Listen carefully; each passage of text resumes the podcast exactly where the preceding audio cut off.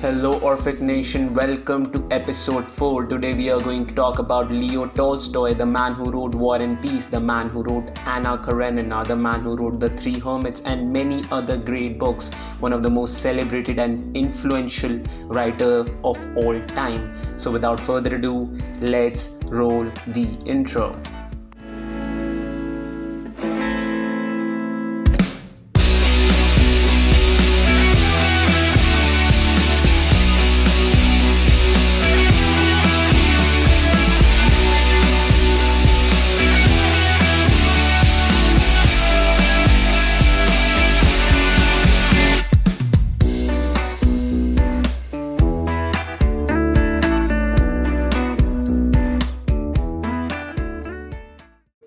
Start, I'd like to tell you about Splendid Shades. That is an art startup started by one of my artist friends, that is Ishika Bhatt. She's really good with face sketching. So, if you're looking for any services, you want face sketches, you want to gift someone, you can contact her. She's an artist based in Udaipur and she'll be really glad to help you out with it. So, make sure you check her Instagram page out, splendid dot shades. So, let's start. Leo Tolstoy. All of us probably have read the excerpts of Leo Tolstoy's books, but ever in childhood it felt like a burden as kids. And excluding the bookworms, especially those kids who loved reading literature, literally loved reading literature because Leo Tolstoy was really a big deal.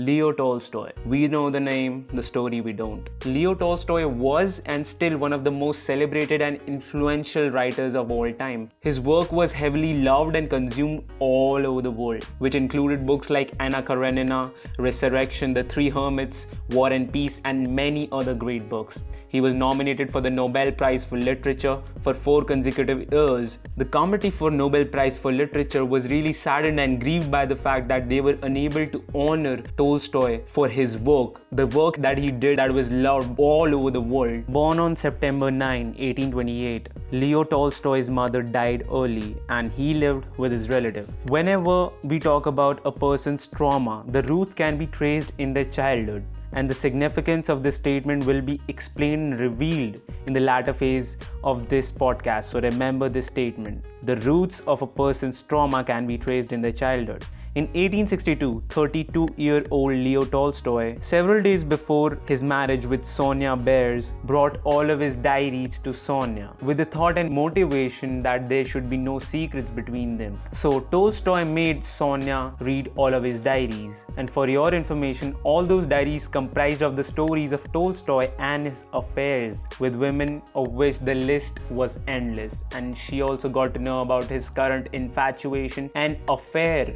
with the peasant woman nearby that he actually had a boy with, and all his young wildfire gambling stories. All of this made her cry, angry, and disgusted her at the same time. She felt intense jealousy. Why make her read this? She accused him of having second thoughts and not really loving her. While Tolstoy's reaction to this was actually surprising to me, he accused her of the same. He wanted to share all of his old ways and express that he was ready to forsake all of this for a new love life with her. What was the problem? Didn't she have enough comprehension to see and understand his crystal honesty? She clearly did not love him as much as he did. Why was it so much painful for her to say goodbye to his family? She was going to leave them anyway one day or the other. Did she love them more than me?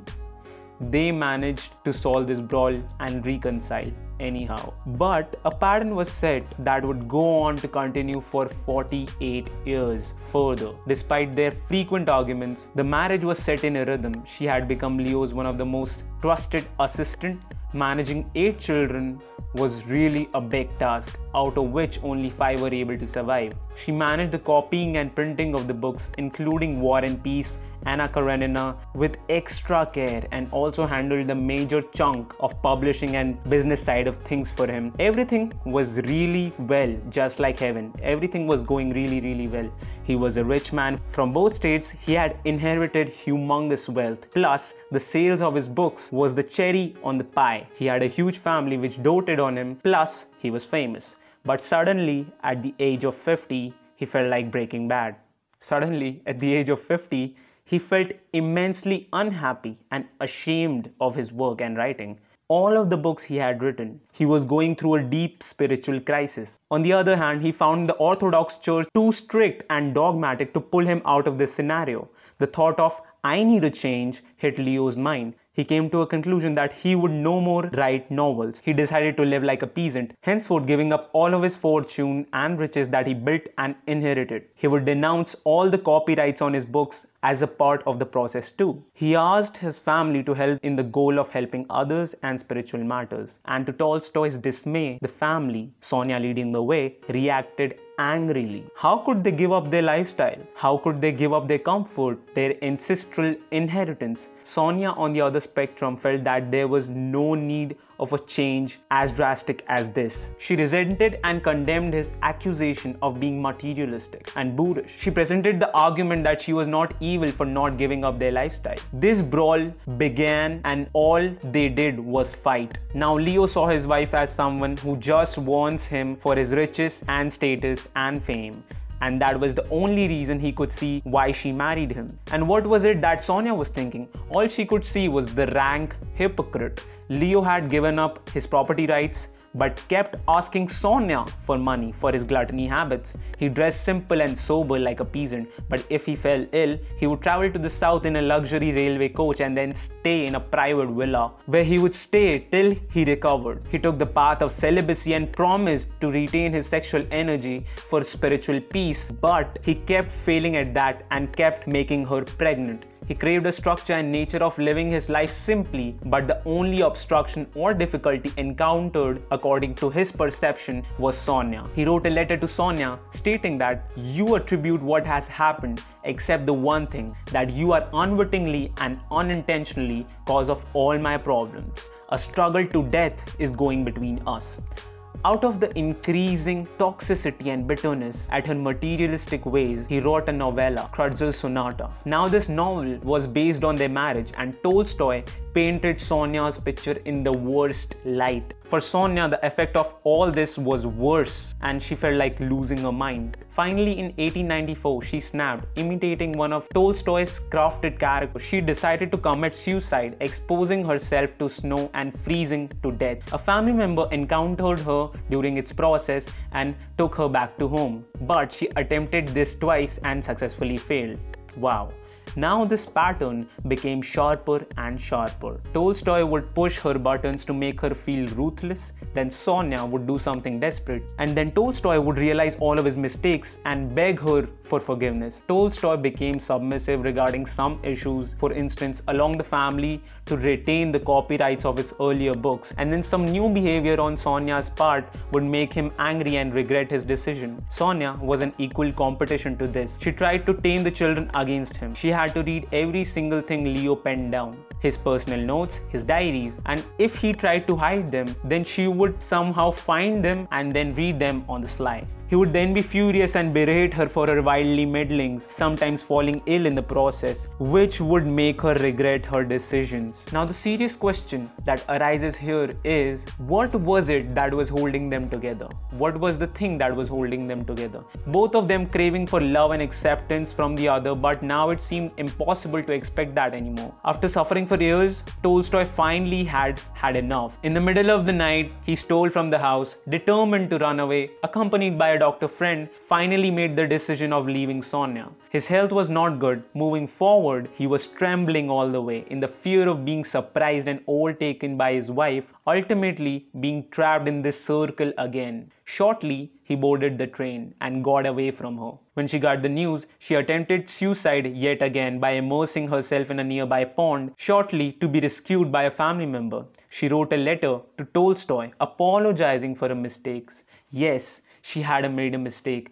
Yes, she was ready to change. She would commit to her promise and never repeat the behavior patterns. She would change her ways. She begged him to come back. Tolstoy knew that his freedom was short lived. Why? Because newspaper headlines were all about Tolstoy absconding from his wife. On every station, reporters, fans, readers, and his followers mobbed him. He could not take the pressure all around, adding up the weather, which was heavily cold and turning deadly, he was deadly ill. He was taken to Railway Head's cottage in, in a nearby village. The news of Sonia arriving in the city came. He was dying and he couldn't bear the thought of seeing Sonia again. He panicked. The family didn't allow Sonia inside the cottage and she continued peering through the window as he lay dying. When he was unconscious, she was finally allowed in. She knelt beside him, kissing him on his forehead, whispering in his ears, Forgive me, please forgive me. Shortly, Tolstoy died thereafter. A month later, a visitor from the Tolstoy mansion reported the following words from Sonia What happened to me?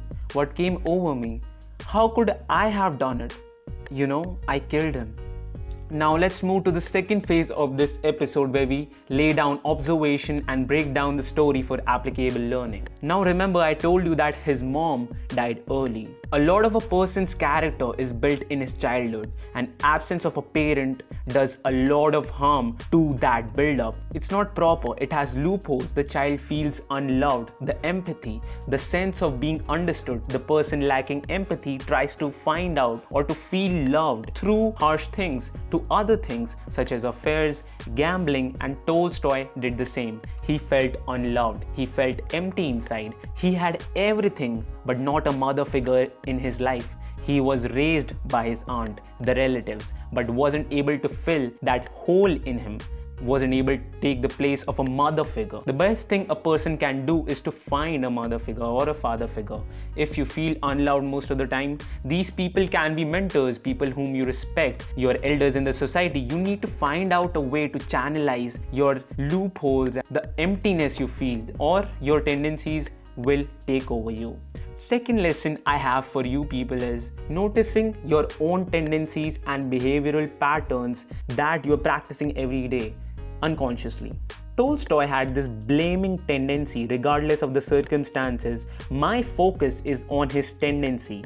No matter what you do in life, whatever happens with you, whatever you achieve, whatever you lose, whatever you go through, whatever you suffer, take 100% responsibility of it.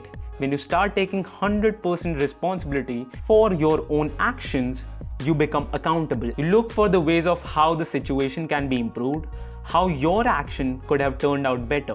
According to the scenario between Tolstoy and Sonia, there is this dynamic which is to be replaced by empathy. Empathy can be concluded as understanding a person in front of you by stepping into his or her shoes. If you were her, if you were him, how would you feel in that situation?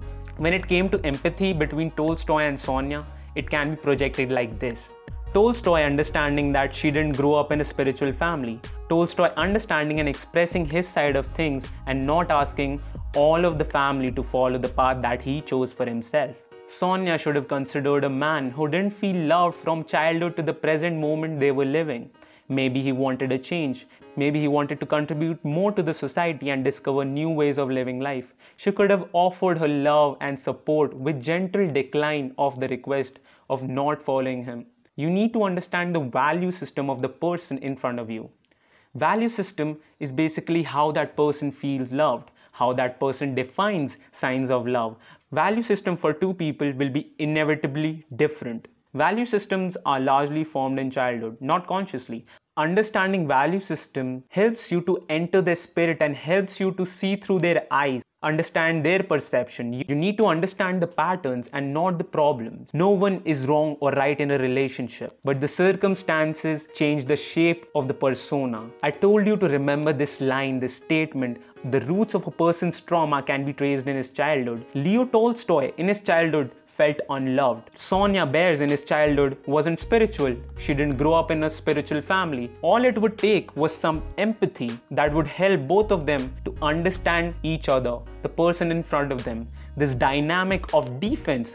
Why didn't she understand? Why didn't he understand? Does this person love me anymore? This continued for 48 years and which pushed Leo Tolstoy into a deep spiritual crisis a person who wrote books like War and Peace, Anna Karenina, felt unhappy and unloved inside. This dynamic of defense has to be altered by empathy. Your lesson from today's podcast would be to observe your behavioral patterns, read a book by Gary Chapman that is Five Languages of Love, of how a person feels loved, what are their signs of love, how they understand love. I'll see you in the next episode of The Orphic Show. Thank you.